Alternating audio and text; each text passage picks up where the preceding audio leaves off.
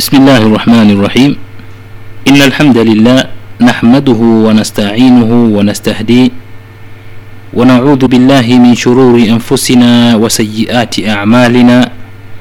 من يهده الله فلا مضل له ومن يضلل فلا هادي له. وأشهد أن محمدا عبده ورسوله. يا أيها الذين آمنوا اتقوا الله حق تقاته ولا تموتن إلا وأنتم مسلمون.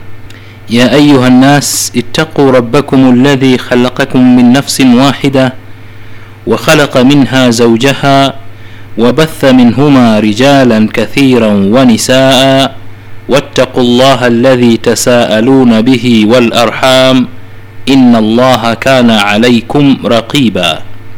يا أيها الذين آمنوا اتقوا الله وقولوا قولا سديدا يصلح لكم أعمالكم ويغفر لكم ذنوبكم ومن يطع الله ورسوله فقد فاز فوزا عظيما.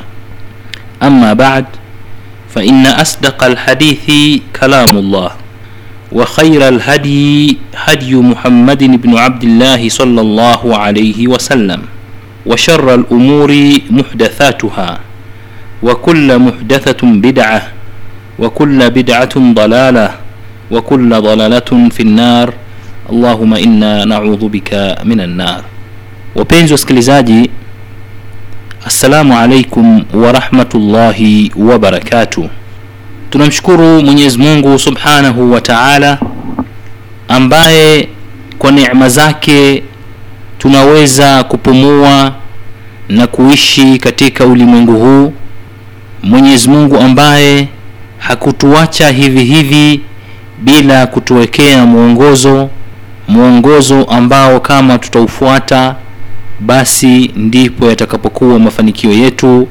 Na kama tukichagua kuuacha na kuukanusha basi tusizilaumu isipokuwa nafsi zetu. Na tunamtakia rehma na amani kiongozi wetu mwalimu wetu kipenzi wetu bwana mtume muhammadin salllahu alaihi wasallam ambaye hakuacha jambo katika umma huu isipokuwa aliufundisha. Kama ni jambo la kheri basi alituelekeza katika jambo hilo na kama ni jambo la shari basi alituelekeza kujiepusha na jambo hilo. Mtume ambaye ni kiigizo kwa kila mwislam ambaye mwenyezi mungu subhanahu wa taala amemtuma kuja kuwa ni rehma kwa walimwengu wote. Ndugu zangu wasikilizaji mada ambayo tutaihudhurisha hivi leo kwenu nyinyi ni mada muhimu sana katika zama tulizo nazo. Ni mada ambayo watu wengi hawaelewi hukumu yake. Watu wengi hawafahamu undani wa swala lenyewe je uislamu unaliangalia vipi? Ni jambo ambalo limetapakaa na limeingia katika miili yetu kama vile damu inavyotembea ndani ya miili wetu jambo hili si mara nyingi likazungumzwa. Kwa hiyo tumeona tutumie fursa hii adhimun ili tuweze kuliangalia katika miwani au katika darubini ya kiislam. Je sharia za Kiislamu na mafundisho ya mtume muhammadin salllahu alaihi wasallam yameliangalia vipi au yameangalia vipi jambo hili? Jambo lenyewe ndugu zangu wasikilizaji ni mziki katika mizani ya uislamu. Mziki katika mizani ya uislamu. Ninapotaja neno mziki nadhani wote tunafahamu. Ni neno lenye asili ya kiingereza kwa maana ya music. Kiswahili likaitwa ni mziki wengine wakaita ni nyimbo wengine wakaita ni ngoma. Almuhimu vyote hivyo ndivyo ambavyo tutakavyovizungumzia katika mada yetu ya leo kuangalia uislamu. Unaaliangaliaje swala hili la mziki katika sharia zake? Kwanza labda kwa nini tumeona tuzungumzie mada hii hivi sasa? Mtu anaweza akahoji kwamba ustadhi huyu au shekhe huyu hakuona mambo mengine muhimu ambayo yanapaswa kuzungumziwa mpaka akaenda akatafuta katika jambo kama la mziki ili kulizungumzia wakati kuna mambo mengi ya haramu ambayo yanafanyika katika jamii yetu makubwa zaidi kuliko mziki yeye akaona azungumzie mziki. Hiyo ni hoja ambayo inaweza ikawa inakubali mjadala kwamba kuna mengine mengi ambayo yanaweza yakazungumzwa katika nafasi tulionayo kuliko kuzungumzia mziki lakini umuhimu wa mada hii unakuja kutokana na vijana wengi na waislamu waliokuwa wengi kutoelewa maana halisi au mtazamo sahihi wa kiislamu juu ya mziki. Je ni jambo ambalo dini yao imeliruhusu? Na kama imeliruhusu kwa vigezo vipi? Au imeliruhusu tu moja kwa moja na kama hilo jambo dini yao haikuruhusu labda kwa vigezo vipi na kwa dalili zipi? Ili muislamu awe katika ubainifu katika mambo yake anayoyafanya ya kila siku. Katika zama tulizo nazo ni zama ambazo ulimwengu umebadilika kwa kiwango kikubwa. Ulimwengu tulionao hivi sasa ni ulimwengu wa utandawazi globalization. Na ulimwengu huu wa utandawazi umekuja na mila zake na tamaduni zake na taathira zake kwa walimwengu wote. Na moja miongoni mwa mambo ambayo yameenea kwa kasi sana katika zama hizi ambazo zinasifika kuwa ni zama zilizoshuhudia mapinduzi makubwa katika sekta ya mawasiliano jambo ambalo lipo katika safu za mbele kabisa ambalo linaf, linafanya kazi vizuri kama tunaweza tukasema katika kuathiri watu ni music ni mziki. Kwa hiyo huu ni wakati wake wa kuweza kuzungumzia swala hilo na halifai likakawizwa ili lizungumzwe katika karne zinazokuja kwa sababu labda sasa hivi tuna tatizo kubwa zaidi lipo tuache kuzungumzia hili. La bali ni muhimu lizungumzwe hili kwa sababu limeenea sana katika ulimwengu tulionao na linazidi kila siku kuchukua kasi mpya na waislamu bado wapo katika hira hawaelewi kwamba hili jambo likoje katika mafundisho ya dini yao. Na music nyimbo aghani tunaweza tukaita taarab vitu kama hivyo vimekuwa vina athar kubwa kwa watu kuliko hata mambo mengine. Na waislamu wana haja ya kuelewa juu ya uislamu unalizungumziaje swala hili la music katika maisha yao. Kwanza kabisa ni vyema tukaelewa maana ya music walau kwa mukhtasar. Music nyimbo ughnia aghani ina maana ya sauti inayoimbwa kwa ustadi ikiambatana na ala au ala zilizopigwa kwa mtiririko na mtindo maalum. Kwa hiyo huo tunaweza tukaita kwamba ni nyimbo ni music na haluma jara na kuendelea kwamba ni sauti ambayo si ya kawaida inakuwa inaimbwa kwa ustadi maalum ikiambatana na ala au ala peke yake zilizopigwa kwa mtiririko na mtindo maalum wenye vionjo tofauti tofauti. Hii ni tafsiri nyepesi kabisa ya maana ya, ya, ya, ya, ya music au ya nyimbo na kila mtu anaweza kuwa na tafsiri yake lakini atajikuta kwamba tunarudia katika kukubaliana katika maana hii hii ambayo tumeieleza. Waislamu kwa ujumla wao wametofautiana katika hukmu ya kusikiliza na kushiriki katika music. Waislamu wametofautiana katika hili. Kuna makundi kadhaa wa kadha lakini kundi la kwanza ni wale wanaosema kuwa music ni kiburudisho na kiliwazo cha halali. Wako wanaosema kwamba music ikiwa ni hizo nyimbo tarab sijui bongo flavor sijui rock and roll blues na vitu kama hivyo wanasema kwamba hii yote hii ni, ki, ni, ki, ni kiburudisho. Entertainment ni kiburudisho na ni kiliwazo cha halali kutumiwa na binadamu. Hili ni kundi la kwanza. Kundi la pili ni wale wanaosema kuwa kusikiliza nyimbo au kusikiliza mziki ni haramu kwa sababu ni kivutio cha shetani na ni upuuzi na vile vile nyimbo hizo au mziki huo humzuia mtu na kumwabudu mwenyezi mungu subhanahu wa taala. Kwa hili ni kundi la pili wao wanasema kwamba ni haram kwa sababu hizo ambazo wamezieleza. Kundi la tatu ni wale watu ambao hawana uhakika juu ya uhalali au uharamu wa music. Kwa hiyo wanangojea hoja yenye nguvu juu ya masala haya ili waweze kuifuata. Mpaka sasa hivi hawajui kwamba je kundi hili linalosema mziki ni halali kweli ni halali kwa jinsi ulivyo au sio halali. Hawa wengine wanasema mziki ni haramu kabisa. Je ni haramu kabisa au sio haramu? Wako katikati kwa hiyo utakuta anasikiliza mara hasikilizi mara yuko hivi haelewi. Na ndio wenye kuuliza uliza sana maswali kuhusiana na masala haya. Kwa hili ni kundi la tatu. Ili kuweza ku, ku, ku, ku, ku, kuzungumzia swala hili la music katika mizani ya sharia za kiislamu hatuna budi kwanza na sisi na vile vile tugawe music wenyewe unaozungumziwa katika makundi yafuatayo. Ili tuweze kupata jawabu lililokuwa zuri zaidi. Tuigawe music katika makundi matatu muhimu. Kundi la kwanza music ambayo tutaiweka katika kundi la kwanza itakuwa ni zile nyimbo zenye maana nzuri na ujumbe wa mafundisho zilizoimbwa bila ya kutumia ala.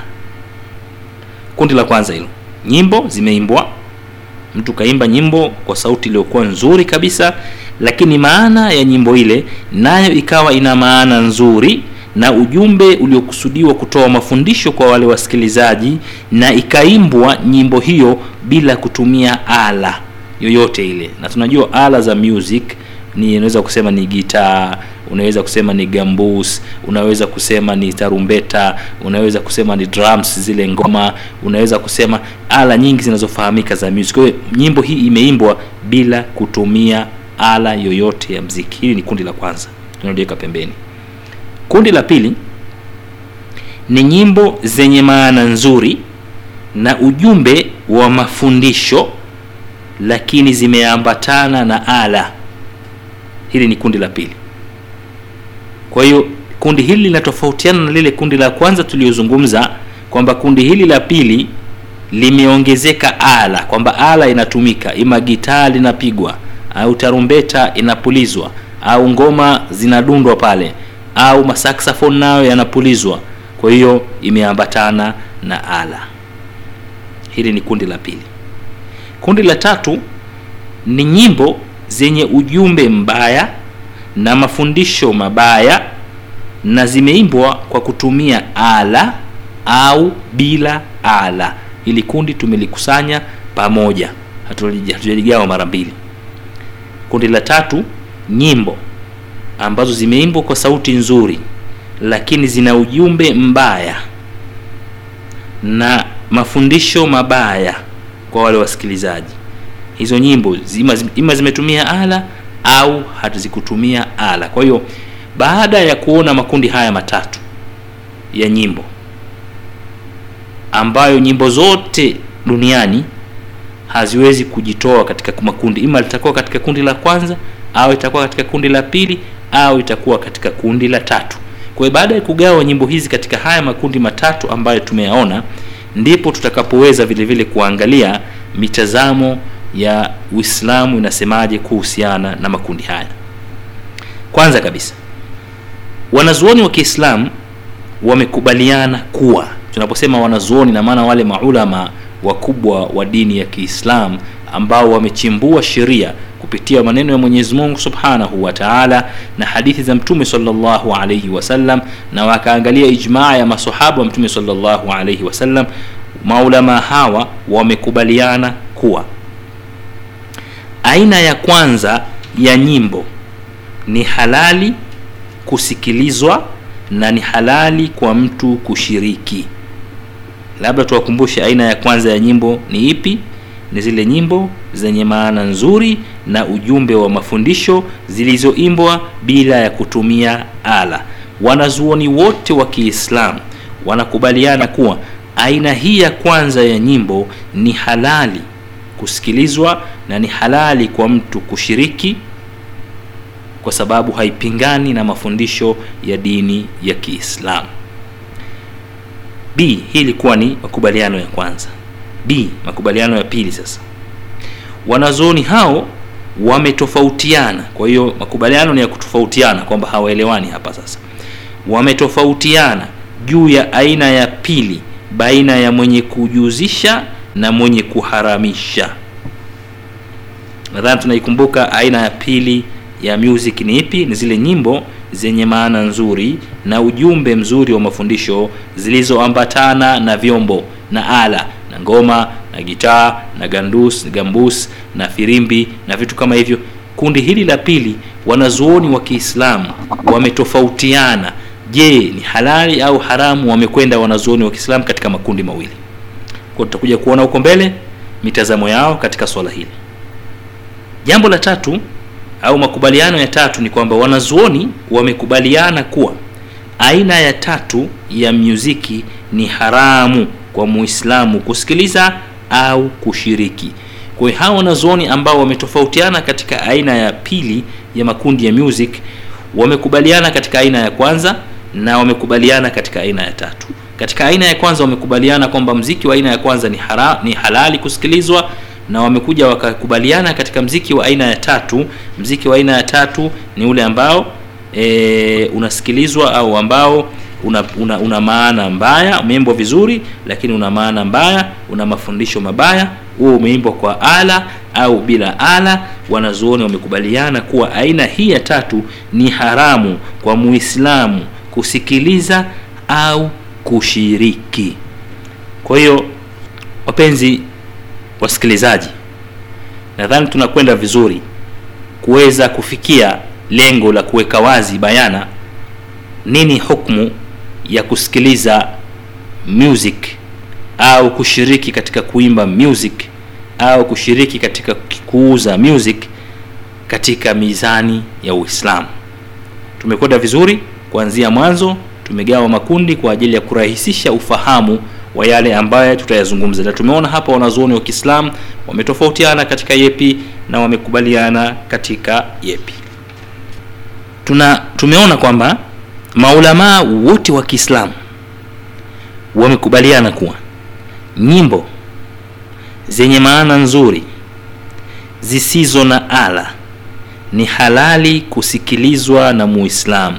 Vile vile ni halali kwa muislamu kushiriki ima kuzitengeneza au kuziuza au kushiriki kwa njia moja au nyingine ni halali. Kwa hiyo hilo tumeshaliondosha halipo katika mjadala wetu.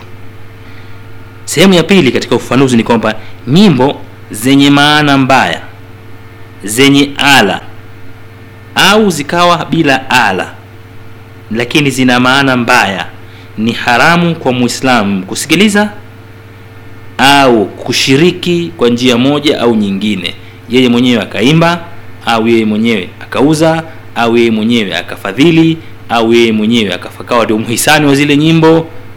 Hiyo si halali kwa muislamu kushiriki katika nyimbo za aina hiyo. Kwa hiyo hapa tumeona makubaliano ya katika sehemu hizi mbili. Kwa hiyo tumezitoa nyimbo hizi za, za, za, ambazo hizi za halali tumezifahamu ni zipi na zile za haram tumezifahamu ni zipi tunabakia katika zile ambazo wanazuoni wa kiislamu sasa wametofautiana ili tuweze kuziweka bayana nazo ziko katika hali gani. Maulamaa wametofautiana juu ya nyimbo zenye maana nzuri. Maulamaa wametofautiana juu ya nyimbo zenye maana nzuri zilizoambatana na ala baina ya mwenye kuijuzisha yani kwamba inajuzu kusikilizwa na mwenye kuharamisha. Kwa hiyo hii ndio msingi wa mada yetu. Tumekushaona kule nyuma maswala ambayo hayana matatizo kwamba nyimbo zenye maana nzuri zenye ujumbe mzuri zimeimbwa vizuri zi, e, ambazo hazina ala wana, wa, maulama wote wa kiislamu wamesema hizi hazina tatizo kwa mwislam kushiriki kuimba kuuza hamna tatizo. Na hao hao maulamaa wamekubaliana tena kwamba nyimbo yenye maana mbaya yenye mafundisho mabaya iwe na ala au isiwe na ala ni haramu kwa muislamu kusikiliza au kushiriki kwa maana yote tumeliweka pembeni.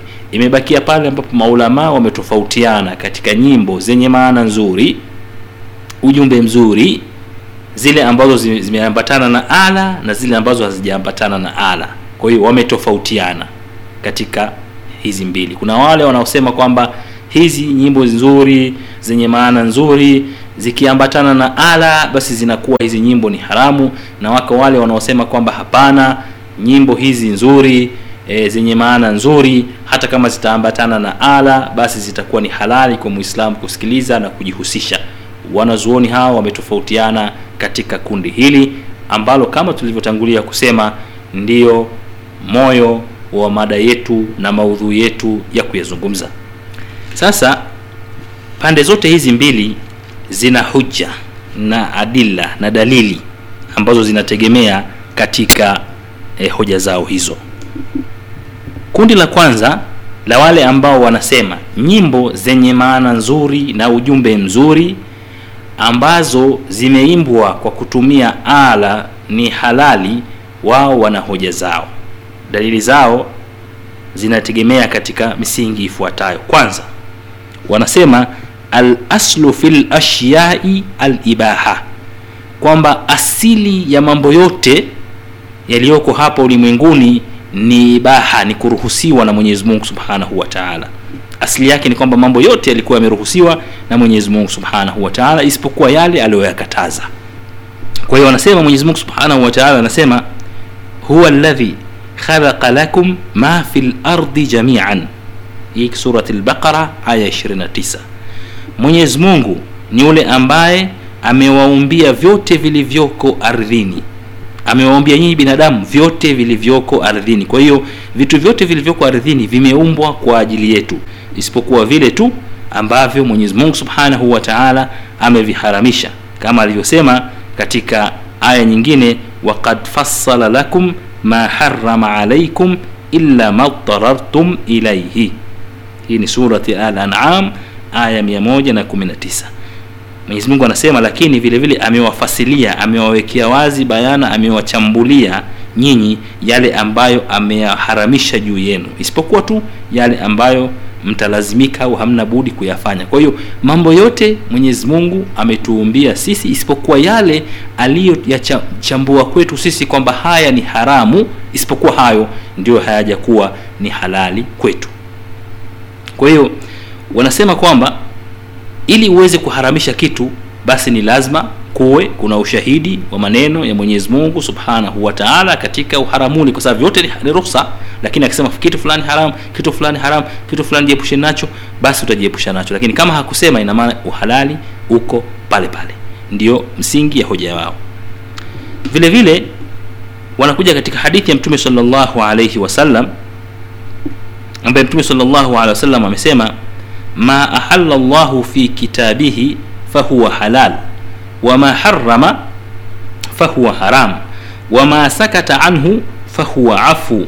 Faqbalu min allahi afiyatah faina allaha lam yakun liyansa shaia kwamba mtume sallallahu alaihi wasallam amesema alichohalalisha mwenyezi mungu katika kitabu chake basi hicho ni halali na alichoharamisha mwenyezi mungu katika kitabu chake basi hicho ni haramu. Na lile jambo ambalo mwenyezi mungu amelinyamazia hakulihalalisha wala hakuliharamisha basi hiyo ni msamaha. Chukueni kutoka kwa mwenyezi mungu msamaha wake kwani mwenyezi mungu hawezi kusahau jambo. Hii ni hadithi imepokewa na alhakim kutoka kwa abi darda na imesahihishwa na imetolewa na imam albazar kwa hiyo hiyo ni hoja miongoni mwa hoja za wanaosema kwamba mziki wenye maana nzuri unaopigwa kwa ala au sio ala ni halali kwa sababu hakuna nas hakuna aya inayotoka kwa mwenyezi mungu au hadithi ya mtume inaelezea shahri wazi wazi kwamba mziki ni haramu na dalili zao zinazidi kuendelea. Wanasema tena katika dalili nyingine. Na mtume sallallahu alaihi wasallam tena amesema katika hadithi iliyotolewa na dar qutni kutoka kwa abi thalaba alkhushni.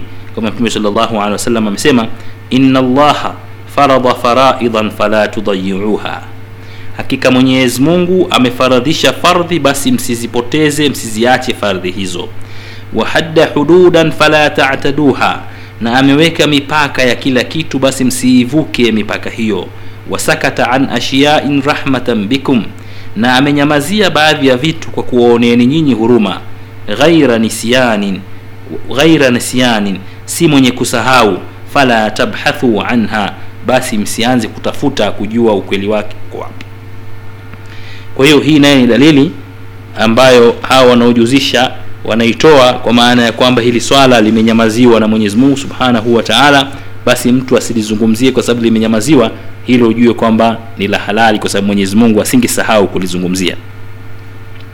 Kwa hizo ni miongoni mwa dalili ambazo zimetolewa na upande wa wanaosema kwamba e, mziki ni ni, ni, ni, ni ni halali. Mziki mwenye maana nzuri ambao umeambatana na ala au bila ala huo ni halali kusikiliza kwa mujibu wa hoja zao walizozitoa kwamba wenyewe hawajaona aya iliyozungumzia moja kwa moja kwamba uharamu wa mziki uko hapa au hadithi ya mtume salllahu alaihi wasallam iliyokuwa ni sahihi inayozungumzia kwamba mziki ni haramu. Lau wangeona hivyo ina maana kwamba wangeingia katika kundi la kuharamisha lakini maadamu hawakuona basi wanatumia ruhusa kwamba mwenyezi mungu asingesahau ili jambo limeachwa kwa sababu ni jaiz lina juzu. Sasa labda tuangalie dalili za wale ambao wanaharamisha swala hili wao wametoa dalili kwanza katika hadithi iliyopokewa na ibnu masud na ibnu abbas na baadhi ya masahaba wa mtume salllahu alaihi wasallam na tabiin kwamba mziki ni haramu yani mziki huu ambao una maana nzuri lakini umeambatana na ala ni haramu sasa hapa ni mziki yote. Mziki wenye maana mbaya ulioambatana na ala mziki wenye maana nzuri ukaambatana na ala kwao wanasema kwamba ni haramu kwa sababu wamekubaliana pale. Kwa hiyo wanasema kwamba mziki huo ni haramu kwa sababu mwenyezi mungu subhanahu wa taala ameuharamisha kupitia maneno yake mwenyezi mungu subhanahu wa taala katika surati luqman aya ya sita mwenyezi subhanahu wa taala anasema wa minan nasi man yashtari lahwa lhadithi liyudilla an sabili llahi bighairi ilmin wayattakhidha huzwan ulaika lahum adhabun muhin. Maana ya aya hiyo ni kwamba mwenyezi mungu subhanahu wa taala anasema na katika watu wako wanaokhitari maneno ya upuuzi ili wawapoteze watu na njia ya mwenyezi mungu subhanahu wa taala pasipo wao kujua lolote na wanaicheza shere hiyo njia ya mwenyezi mungu basi hao watapata adhabu ifedheheshayo.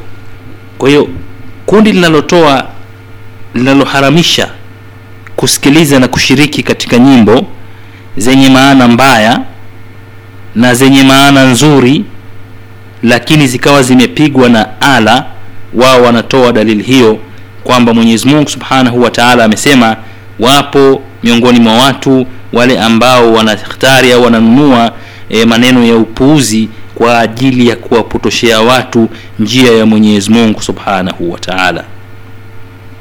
Kwa tafsiri iliyokuja ni kwamba lahu lhadith maneno ya upuuzi kwa mujib wa tafsiri iliyotolewa na ibnu masud na ibnu abbas kwamba lahu lhadith huwa lghina kwamba maneno ya upuuzi ni nyimbo kwa hiyo hiyo ni dalili iliyotolewa na hili kundi la watu ambao wanaharamisha mziki huo ambao una maana mbaya au una maana nzuri, lakini vile vile ukaambatana na ala.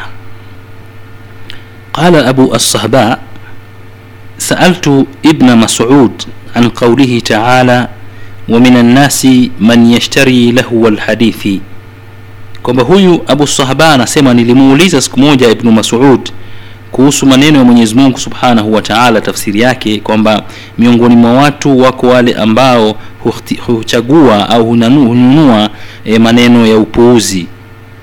Faqal akasema ibnu masud wallahi ladhi la ilaha ghairu na apa kwa yule ambaye hapana mola apasaye kuabudiwa kwa haki isipokuwa yeye huwa lghina huwa lghina huwa lghina kwa hiyo ibnu masud ni mmoja katika masahaba wa mtume muhammadin salllahu alaihi wasallam alipoulizwa na huyu tabii mwingine kwamba nini maana ya aya hii ibn masud alisema kwa mara tatu kwamba lahu lhadithi inayekusudiwa hapa ni nyimbo hizo ambazo tumezizungumzia. Kwa hiyo kundi la watu ambao wanaharamisha masala ya nyimbo na kusikiliza music dalili zao ndio hizi ambazo tunaendelea kuzielezea. Dalili nyingine ni kwamba mwenyezi mungu subhanahu wa taala anasema walladhina la yashhaduna zur waidha maruu billaghwi maruu kiraman. Hiyo ni surat alfurqan aya ya 72 kwamba na wale ambao hawatoi ushahidi wa uongo na wanapopita katika mambo ya upuuzi maru kiraman basi hupita moja kwa moja hawasimami yani hupitiliza moja kwa moja hawashiriki kwa maana nyingine katika yale mambo ya upuuzi. Waqala alkalbi la yahdhuruna majalis albatil kwa maana kwamba maru billaghwi maru kiraman la yahdhuruna majalis albatil kwamba hawahudhurii katika vikao vya mambo ya batil wallaghu fi lugha kullu ma yulgha wa yutrah kwamba laghu yani mambo ya upuuzi katika lugha ni kila jambo ambalo huachwa au hupuuzwa walmaana la yahdhuruna majalis albatil kwamba hawahudhurii vikao vya batil wa idha marru bikulli ma bulgha au yulgha min qawlin wa amalin akramu salaf walghina wa anwau lbatil kullaha kwamba wanapopita katika mambo haya ya upuuzi basi wao hupita taratibu hawashiriki wala hawatii taaliki. Wanapita moja kwa moja bila kukaa kwa sababu wanajua kwamba haya ni mambo ya kipuuzi. Na na ghinaa na mambo ya nyimbo inaingia katika mambo hayo hayo ambayo ni ya kipuuzi na ni mambo ya batil. Na aya nyingine inayotolewa na kundi hili la maulamaa ambao wameharamisha music kwa dalili ambazo tunaendelea kuzichambua wanasema mwenyezi mungu subhanahu wa taala katika surat al-isra aya 64 anasema wastafziz man istata'ta minhum bisautik wajlib alaihim bikhailik warijlik وشاركهم في الأموال والأولاد وعدهم وما يعدهم الشيطان إلا غرورا ya aya hii mwenyezi mungu subhanahu wa taala anasema kuelezea vitimbi na yatakayofanywa na sheitani kwamba na wavute uwawezao miongoni mwao kwa sauti yako na uwakusanyie jeshi lako la wapandao farasi na waendao kwa miguu na shirikiana nao katika mali yao na watoto wao na waahidi ahadi za uongo. Lakini shetani hawapi wadi ila wa udanganyifu kwani hana lake jambo hiyo ni tafsiri ya aya mwenyezi mungu subhanahu wa taala akizungumzia kuhusiana na mamlaka ambayo sheitani amepewa ya kuweza kuwapotosha binadamu. Kwa hapa katika e, na wavute uwawezao miongoni mwao kwa sauti yako eh, yani kuwavuta katika kuwapotosha katika njia ya mwenyezi mungu subhanahu wa taala kwa sauti yako wanasema watafsiri faqad dhahaba jumhuru lmufassirina ila anna saut iblis almadhkur fi hadhihi laya huwa lghina wallahu kwamba wafasiri wengi wa qurani walipokuja kutafsiri hapa ile sauti ya ibilisi ambayo mwenyezi mungu amesema iwavute hao watakaowavuta katika kundi lake miongoni mwa binadamu sauti hiyo ni nyimbo na mambo ya kipuuzi na kila jambo lenye kulingania katika kumwasi mwenyezi mungu subhanahu wa taala. واورد هذا التفسير امام المفسرين ابن جرير الطبري عن مجاهد وابن عباس ذكره أيضا القرطبي وابن كثير والسيوطي وابن الجوزي في تفاسيرهم المشهوره وغيرهم قال القرطبي رحمه الله في الايه ما يدل على تحريم الغناء والمزامير واللهو kwamba huyu imamu mfasiri mkubwa wa qurani imamu qurtubi anasema kwamba aya hii imeonyesha dalili waziwazi ya kuharamisha nyimbo hizo ambazo zinakuwa zina maana mbaya na zinazoandamana na mazamir na mafirimbi na matarumbeta na magitaa wallahu na mambo ya upuuzi. Aya hiyo inaingia katika kwamba ni moja katika dalili zinazoharamisha masala mazima ya nyimbo. Kwa hiyo hizo ni miongoni mwa dalili ambazo mwanazuoni wa kiislamu wa kundi hili la pili wamezitoa kuonyesha kwamba nyimbo ambazo tumeziweka katika lile kundi kwamba ni nyimbo zinazoimbwa kwa maana mbaya na ujumbe mbaya zikaambatana na ala ni haramu. Hili hawapingani hapa wanazuoni. Lakini katika lile ambalo wanapingana kwamba nyimbo ina maana nzuri na ujumbe mzuri lakini imeambatana na ala wako wanaosema ni haramu na wako wanaosema si haramu. Kwa hiyo hawa wanaosema haramu wanatoa dalili hizi ambazo e, ziko katika katika maneno ya mwenyezi mungu subhanahu wa kwa mujibu wa wale ambao wametafsiri qurani e, katika zama zile e, bora kabisa katika zama za umma wetu huu wa kiislamu. Kwa hiyo hizi ni miongoni mwa dalili ambazo zimetolewa. Vile vile katika dalili ambazo zinatolewa katika hadithi ya mtume sallallahu alaihi wasallam inatoka kwa abdurrahman ibnu ghanam qal حدثني أبو عامر أو أبو مالك الأشعري رضي الله عنهما أنه سمع النبي صلى الله عليه وسلم يقول لا يكونن من أمتي قوم لا يكونن في أمتي قوم يستحلون الحر والحرير والخمر والمعازف kutakuwa katika umma wangu kuna watu ambao wanahalalisha zinaa kwamba zinaa inajulikana ni haramu lakini wenyewe wataihalalisha kwa kuipa majina mengine. Vile vile watahalalisha kuvaa nguo ya hariri ambayo ni haramu kwa wanaume kuivaa.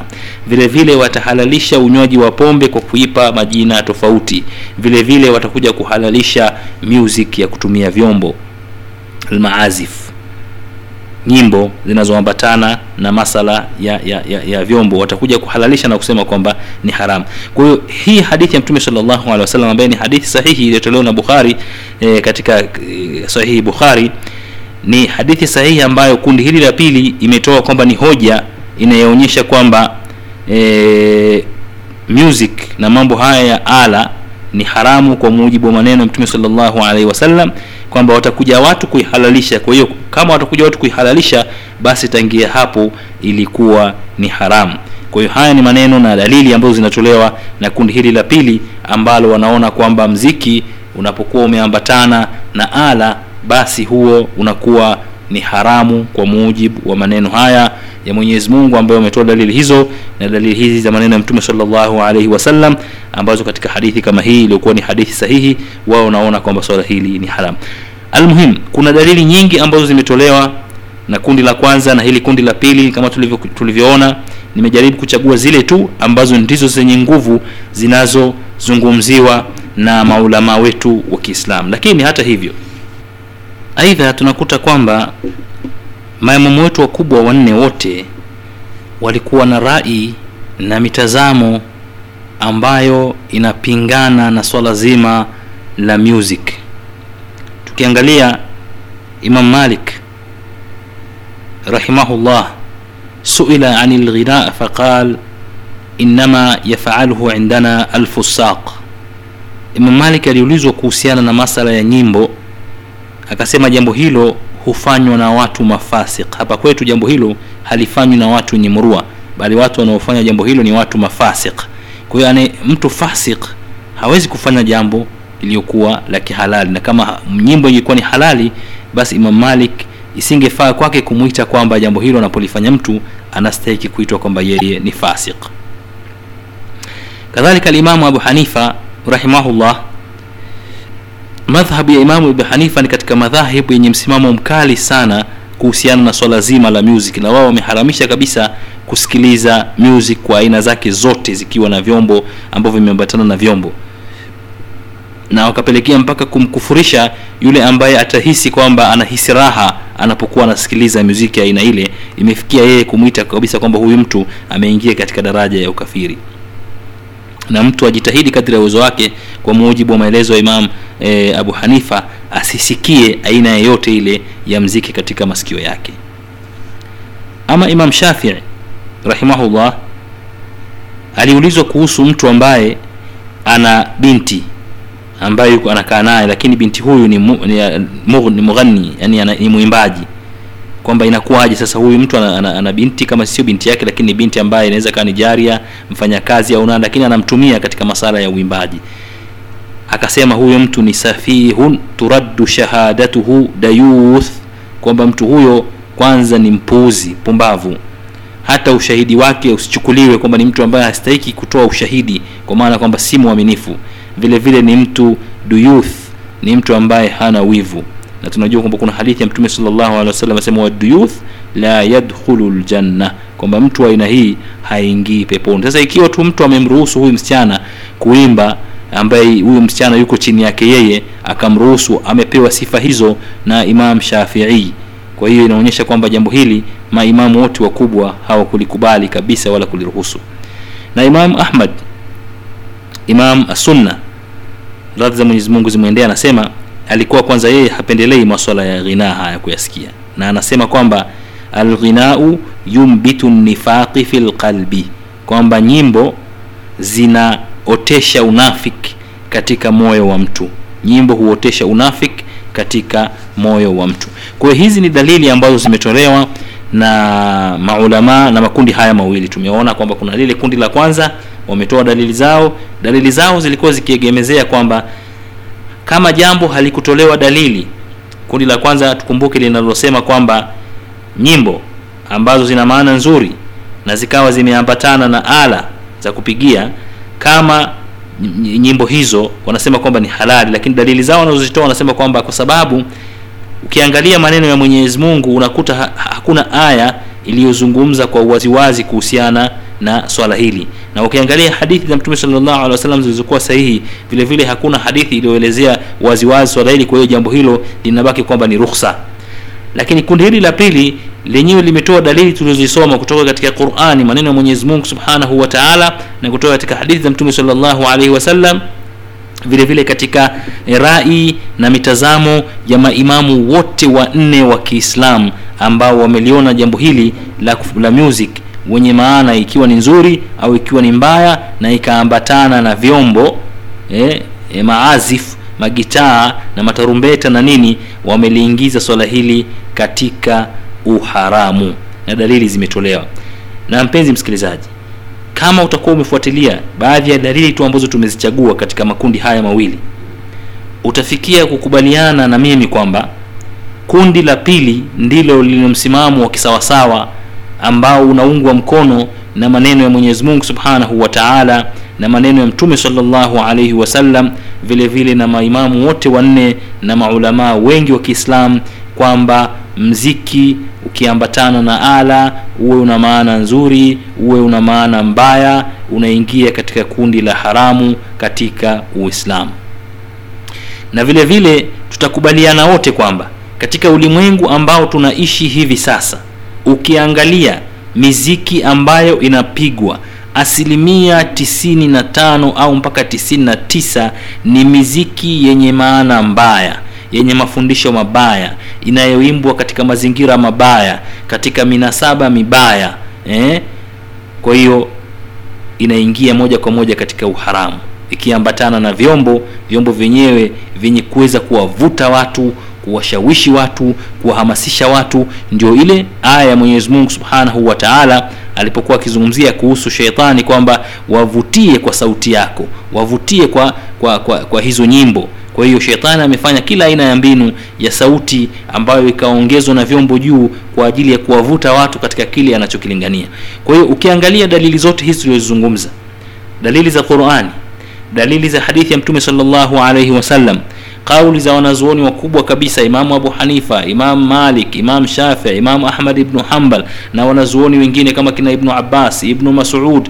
Wanazuoni wakubwa kabisa katika umma wa kiislamu wameingia katika kuharamisha aina hii ya muziki. Kwa hiyo utaona kwamba hoja yenye nguvu na dalili ni kundi la wanazuoni wa kiislamu wanaozungumzia hivi. Lile kundi la pili wamejitahidi lakini wameshindwa kuleta dalili zinazoweza kufanya mziki ukaonekana kwamba ni halali kupingana na dalili ambazo zimeletwa na kundi kubwa hili la wanazuoni wa kiislamu kwa hiyo na vile vile ukiangalia mazingira tulionayo tunakubaliana kabisa kwamba miziki inayetawala ulimwengu katika utandawazi tulionao ni miziki inayohamasisha katika mambo ya ufuska inayohamasisha katika mambo ya ushirati inahamasisha katika mambo ya zinaa inahamasisha katika mambo ya kutembea uchi inahamasisha katika mambo yote kumwasi mwenyezi mungu subhanahu wa miziki isiyokuwa na maana yoyote maneno hayana faida maneno ya upotoshaji eh, inatengeneza mafedha mengi lakini kazi yake inakuwa ni kubwa katika kuharibu kuliko kujenga.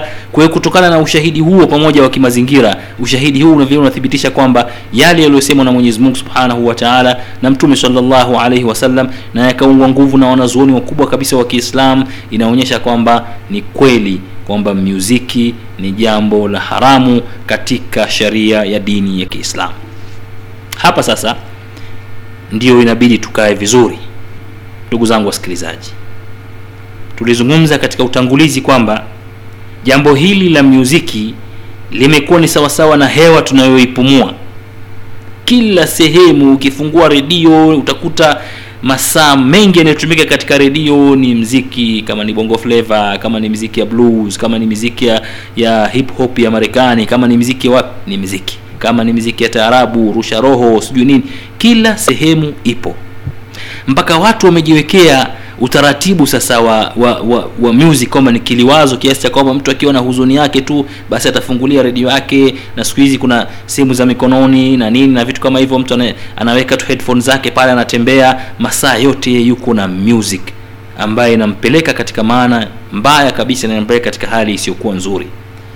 Kwa hiyo tuko katika tumezama kabisa katika mambo ya haramu ndugu zangu mnaonisikiliza ndio maana tukasema kuna umuhimu wa kulizungumzia swala hili kwa sababu kila siku linazidi kuenea na linazidi kuenea kwa kasi kubwa na linawatoa vijana wengi katika katika katika misingi iliyokuwa sahihi kutokana na mambo kama haya kwa hiyo mtu hata kama alikuwa hana maadili mabaya atasikiliza mziki siku ya kwanza ya pili ya tatu ya nne inamwathiri ataanza kwenda sasa kwenye ma, ma, ma, ma, matamasha sijui manini sijui ya miziki haya na vitu kama hivyo ataanza kuangalia disco ataanza kutafuta wasanii mbalimbali tofauti kununua cd zao na kuangalia zile nyimbo zinavyo zile video clip zilivyo zinavyochezwa. Kwa hiyo inampeleka katika masia na masia na masia na anazama huko kwa hiyo ni jambo ambalo kusema kweli sheitani amefanikiwa kwa kiwango kikubwa kukusanya kundi kubwa kabisa la binadamu na kuwaingiza katika mikanda yake na kuwafunga. Kwa hiyo hawatoki hapo. Mtu akishaingia katika swala anaweza kuwa na swali anaweza kuwa anafanya ibada zake lakini hatoki hapo. Hili ni swala ndugu zangu wasikilizaji inabidi tuwe makini sana katika vitu kama hivi. Ni swala ambalo saa nyingine tunalihalalisha kutokana na furaha tulizo inawezekana ikawa labda ni harusi ya mtu au nani basi akaona ah tuweke bana ni swala la furaha. Lakini swala la furaha usimkaribishe shetani katika lile swala la furaha katika kama hivyo. Kwa hiyo utaanza kuona pale muziki inawekwa na vitu na mambo kama haya hizi ni mila hizi ni kitu gani hizi ni ngoma hizi lakini cha msingi utakuta kwamba unakuja kuingia katika kumuudhi mwenyezi mungu subhanahu wa taala na unaweza kusema hakuna madhara lakini ndio inayopelekea katika misingi hakuna kitu kikaitwa kwamba hii ni haramu dogo sana na hii ni haramu kubwa na hii hatulijali sana hivi vitu vinapokuwa vinafanyika mara kwa mara hata kama vinakuwa ni vidogo basi hupelekea likafanyika lile liliokuwa kubwa zaidi. Kwa hiyo ni muhimu sana kwa waislamu kuwa makini na swala hili. Kuweza kuangalia tunaelekea wapi na dunia inaelekea wapi na tufanye nini katika mbadala wa jambo hili. Bali wako wanaosema kwamba okay bana sasa ikiwa dunia nzima imekushaingia katika mambo ya music eh, tuta tutajiepusha vipi na mambo haya ya music? Basi na sisi waislamu tutengeneze music zetu ambazo zitakuwa zina maana nzuri zinaimba mambo ya dini lakini tutumie mbinu zile zile ambazo zinatumiwa na wasiokuwa waislamu kwa maana ya kuleta vyombo vifaa nini gitaa na sauti nzuri na nini. Ili tuweze kuwatoa watu unapokuwa unawazuia katika jambo basi unawapa option nyingine kwamba tunawapa mbadala baada ya kusikiliza zile nyimbo. Sasa kusema kweli hii fikra haraka haraka inaweza ikaonekana ni fikra nzuri lakini huwezi ku, ku, ku, ku, kuondoa munkar kwa kuweka munkar mwingine utakuwa unafanya jambo la ajabu kwamba unaondoa munkar unazuia munkar kwamba watu wasisikilize nyimbo zilizokuwa chafu kwa kuanzisha wewe munkar mwingine eh?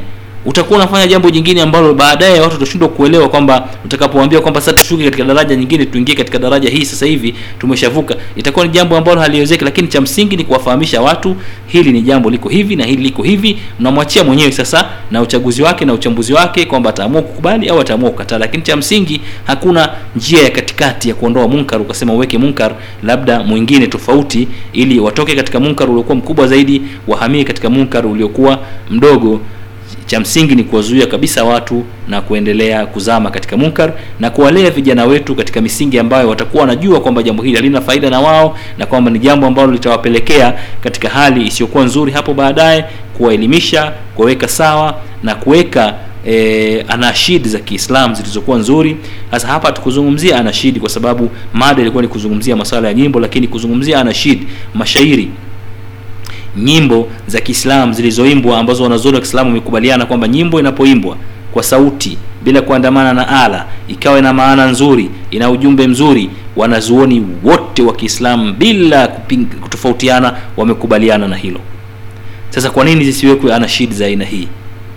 Watu wakafanya nashidi za aina hii zikahamasishwa, zikanunuliwa, zikatengenezwa vikundi vya kutoa nashidi katika minasaba mbalimbali, utakuta tunaingia katika badili iliyokuwa nzuri kabisa. Kwa hiyo ni swala ambalo Waislamu wanabidi waliangalie kwa makini, kwa sababu linapotosha na linapelekea katika madhara yaliyokuwa makubwa sana katika jamii zetu. Katika utafiti ambao umefanywa e, nchini Marekani mwaka 1978 kuhusiana na athari ya music kwa watoto. Kusema kweli, kuna mambo mengi ya muhimu yalipatikana katika utafiti huo, na ilionekana kabisa kwamba music ina ni sababu kubwa ya kuzuia akili ya, ya, ya kijana au ya binadamu kuweza kufikiri. Kwa hiyo ile nani, kichwa cha habari cha utafiti huo kilisema kwamba music has been proven to obstruct the brain's ability to think, kwamba mziki umekwisha thibitika kwamba unazuia ubongo wa binadamu kufikiri. Na California katika mwaka wa 1978 mwanamuziki mmoja alifanya utafiti wa athari ya mziki na hasa miziki ya, ya, ya, ya rock and roll na miziki hii ambayo na, ya vijana. Alifanya kwa vijana ambao walikuwa ni 240 wana age kuanzia miaka kumi mpaka miaka kumi na nane katika shule nyingi e, nchini Marekani.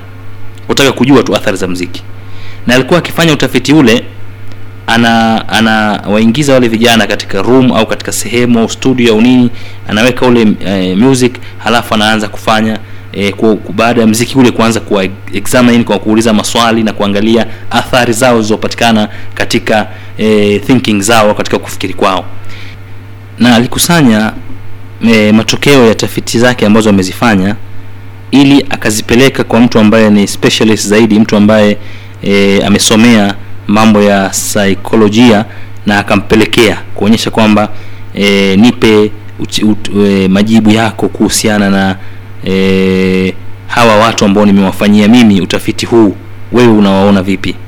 Kwa hiyo yule mwanasaikolojia akatoa matokeo yake na kusema kwamba tafiti hizi ambazo zimefanyika zitakuwa zimefanyika katika katika kituo cha wagonjwa wa akili. Katika maelezo yake anasema he concluded that the test had been given in a mental institution. Hii ipo katika kitabu cha Hart je, Loyal Heart kinaitwa Saturn's Music Exposed, page ya mia moja na moja.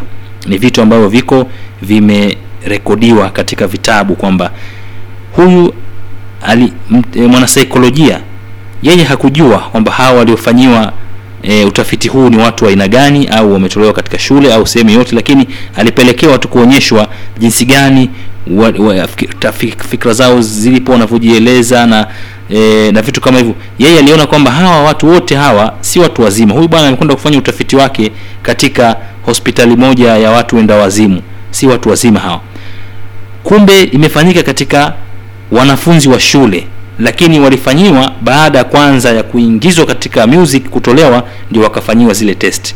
Sasa inaonyesha jinsi gani ambavyo mu, music unavyoathiri katika fikra ya mtu kiasi cha kwamba ukishasikiliza tu music wa aina hii, ina maana kwamba tayari wewe akili zako kwa kiwango fulani ziko mbali sana na usahihi. Kwa hiyo hii ni athar ambayo inapatikana katika kusikiliza music kwa mujibu wa tafiti hizi ambazo zimefanywa na wataalamu wa mambo ya kisaikolojia, na wanazungumza hivi. Hawa labda hawakusikia aya za Mwenyezi Mungu au hadithi za Mtume sallallahu alaihi wasallam au rai za wanazuoni wa Kiislamu wale maimamu wanne, lakini katika kufuata mambo kisayansi ukakuta kwamba la, kumbe music inaweza ikawa na athar mbaya namna hii kwa binadamu.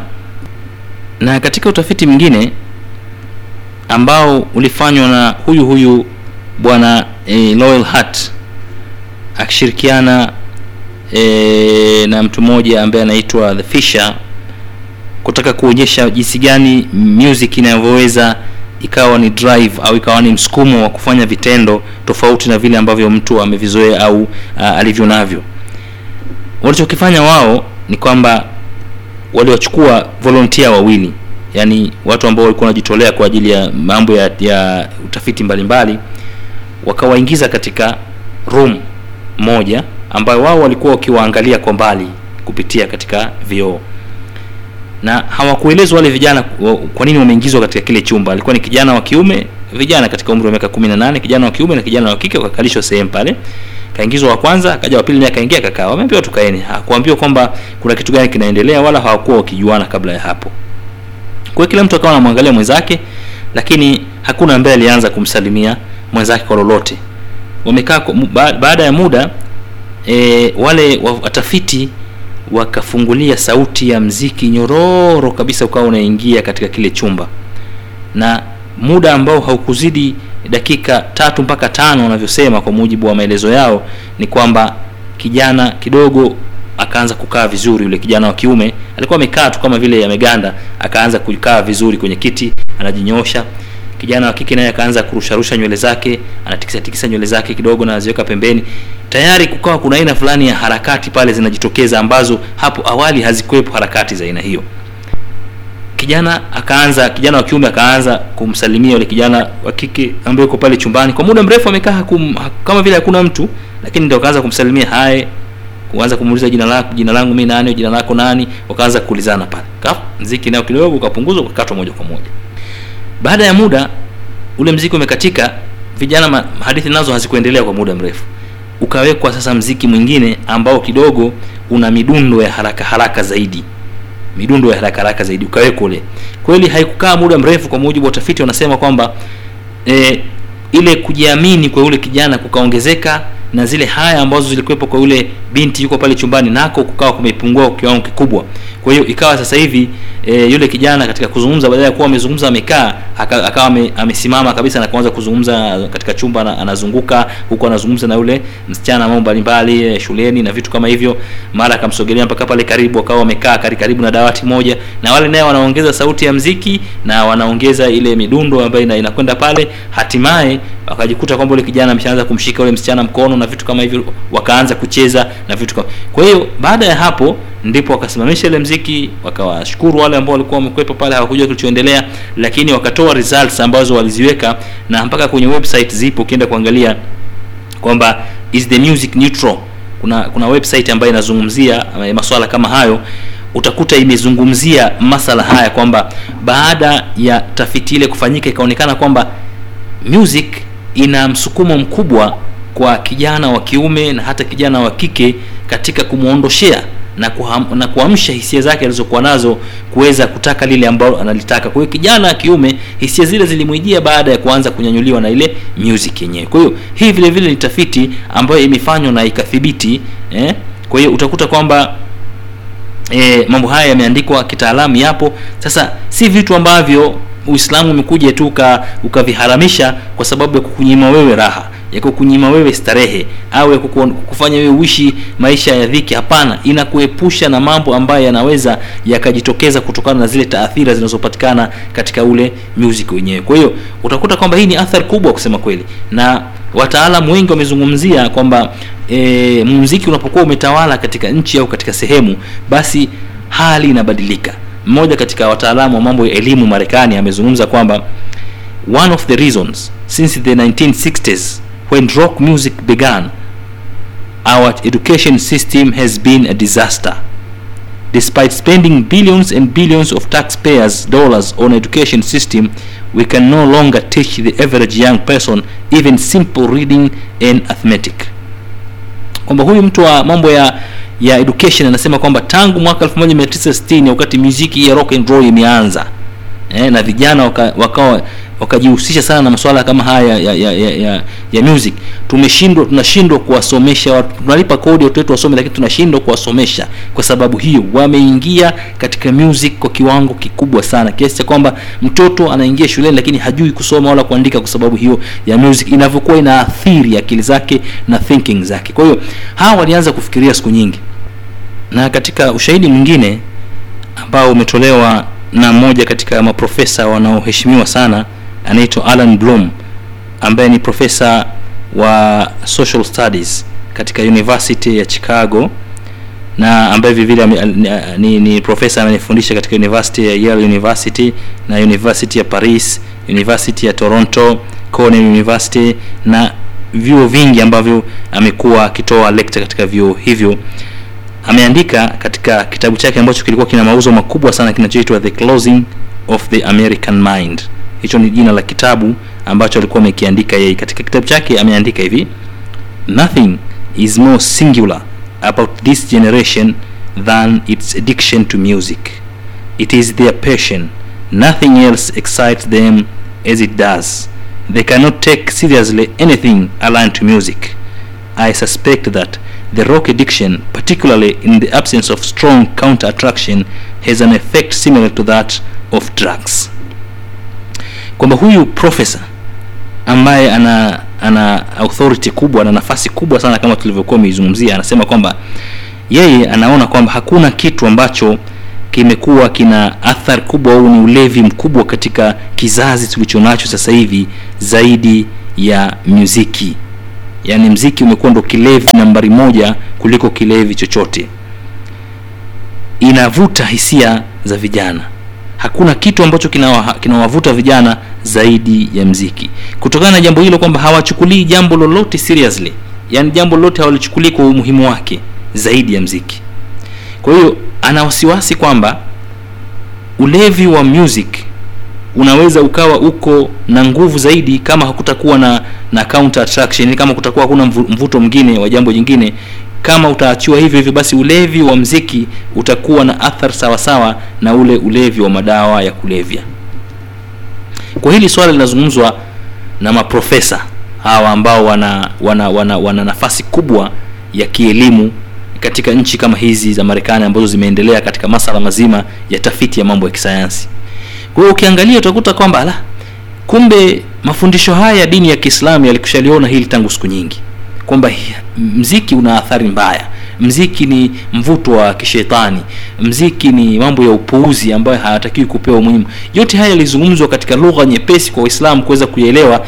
Leo hii yanakuja kuzungumzwa na watu ambao labda hawakuweza kusikia hizo hadithi za Mtume sallallahu alaihi wasallam katika masala kama haya, lakini bado ndugu yangu mwislamu utaendelea kutoa hoja mbalimbali kwamba kuhalalisha mziki bwana ni halali. Mbona Mtume sallallahu alaihi wasallam alipigiwa sijui dufu, sijui alifanyiwa nini, sijui alifanyiwa hivi, alifanyiwa hivi. Sasa utahalalisha, lakini jaribu kuangalia, je, mziki unaotawala ulimwengu ni huo mziki wa kupigiwa dufu? Je ni mziki huu unaozung... mziki unaotawala ulimwengu ni mziki ambao ni wa uharibifu wa kuwatoa watu katika maadili yaliyokuwa sawasawa. Sasa wewe ukiendelea kutetea kwa sababu zako unazozifahamu wewe mwenyewe unaweza kujikuta kwamba unatetea kitu ambacho kinakuja kuwa kina madhara makubwa kwa walimwengu wote kuliko kukubaliana na, na, na, na kauli zilizokuwa thabit na hoja zenye nguvu kwamba masala yanayohusiana na mziki yameharamishwa na uislamu.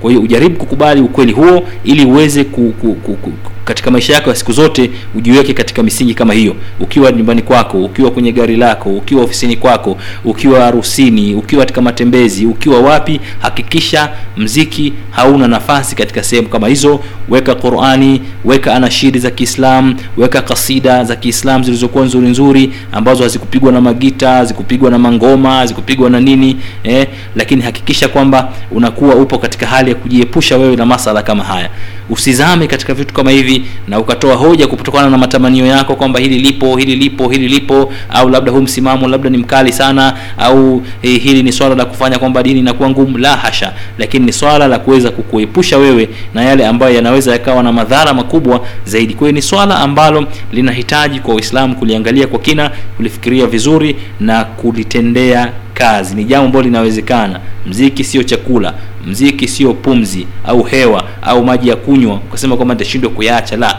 ni kitu cha upuuzi ni kitu ambacho unanunua kwa pesa yako mwenyewe unaweza ukakizuia. Kile ambacho huwezi basi. Manake unaweza mtu akatoa hoja sasa mimi bwana nimepanda kwenye basi na Dar Salaam driver akaweka mziki nifanye nini? Ah, sasa mimi siwezi kukwambia wewe ukamwambia afunge au nini. La hiyo ni kitu ambacho kukifanya wewe mwenyewe. Unalazimika hiyo ni hali ambayo umelazimika. Kama una Qurani chukua usome kama kuna simu yako umehifadhi Qurani weka headphone katika sikio yako sikiliza Qurani na vitu kama hivi. Kwa hiyo kuna sehemu zingine mtu huwezi kujiepusha lakini usiwe wewe ni mchangiaji. Ukawa wewe ni mwimbaji ikawa wewe ndio mchezaji nambari moja ikawa wewe ndio e, mnunuaji wa nani zile za music ukafanya mambo haya yote katika kuchangia mambo haya ya kiharamu na ile industry ya music e, uzalishaji wa music ukawa unazidi kuenea ulimwenguni kwa sababu ya pesa yako utakuwa umefanya makosa kusema kweli. Tujitahidi ndugu zangu waislamu ni jambo ambalo linatugusa lipo katika mapenzi yetu lipo katika matamanio yetu. Tunapenda hichi kitu nakiona ni kizuri lakini jitahidi kadri ya uwezo kushindana na nafsi yako. Uweze kukiacha taratibu taratibu hatimaye ukiache kabisa na badala yake uingize vitu vya manufaa uingize kuhifadhi qurani uingize kusikiliza nashidi uingize kufanya mambo yenye, yenye kheri ubadili kutokana katika hali hii kwenda katika hali nyingine. Na tunatoa wito kwamba kama kuna watu wana makaseti yana manyimbo ya rusha roho manyimbo ya kizaire manyimbo sijui ya bongo flava manyimbo ya nini basi ni vyema yale majimbo yakabadilishwa zikarekodiwa zikarekodiwa qurani katika zile nyimbo zikarekodiwa nashidi katika zile nyimbo kama ni nyingi sana basi hata toa sadaka kwamba jamani chukueni hizo hapo rekodieni mawaidha ili niweze kupata thawabu kutoka kwa mwenyezi mungu subhanahu wa taala. Tubadilike ndugu zangu waislamu. Tuachane na kufuata matamanio yetu. Tuangalie yale ambayo mwenyezi mungu ametuamrisha na mtume sallallahu alaihi wasallam ametufundisha na maulamaa wa kiislamu wameyasema na kama bado kuna shaka katika nafsi yako basi hata kama ni shubha ondoka katika hiyo shubha. Jiepushe na hiyo shubha ili uweze kuepukana na yale ambayo mwenyezi mungu subhanahu wa taala anaweza kuja kukuuliza siku ya masiku. Wapenzi wasikilizaji mada ilikuwa ni ndefu mada ilikuwa ni muhimu mada ilikuwa inahitaji mjadala wa kina na ni jambo ambalo linamgusa kila mtu lakini hakuna budi kulizungumzia. Ni matarajio yetu ni matumaini yetu kwamba tutakuwa tumezungumza uzuri kabisa na kama kuna sehemu umeteleza basi mwenyezi mungu subhanahu wa taala anisamehe kwa sababu mkamilifu ni allah subhanahu wa taala. Na kama kuna mtu labda ana dalili nyingine ambazo zina nguvu za kuonyesha kwamba haya tuliyazungumza sio sahihi basi anakaribishwa naye azungumze atoe mada yake kuhusiana na swala kama hili kwa dalili ya maneno ya mwenyezi mungu subhanahu wa taala na hadithi za mtume sallallahu alayhi wasallam lakini tunatarajia kwamba tuliyazungumza ni sahihi. Na insha allah mwenyezi mungu atulipe kwa hayo. Allahuma arina alhaqa haqa warzuqna itibaa waarina albatila batila warzuqna ijtinaba. Birahmatika ya arhama arrahimin wassalamu alaikum warahmatullahi wabarakatuh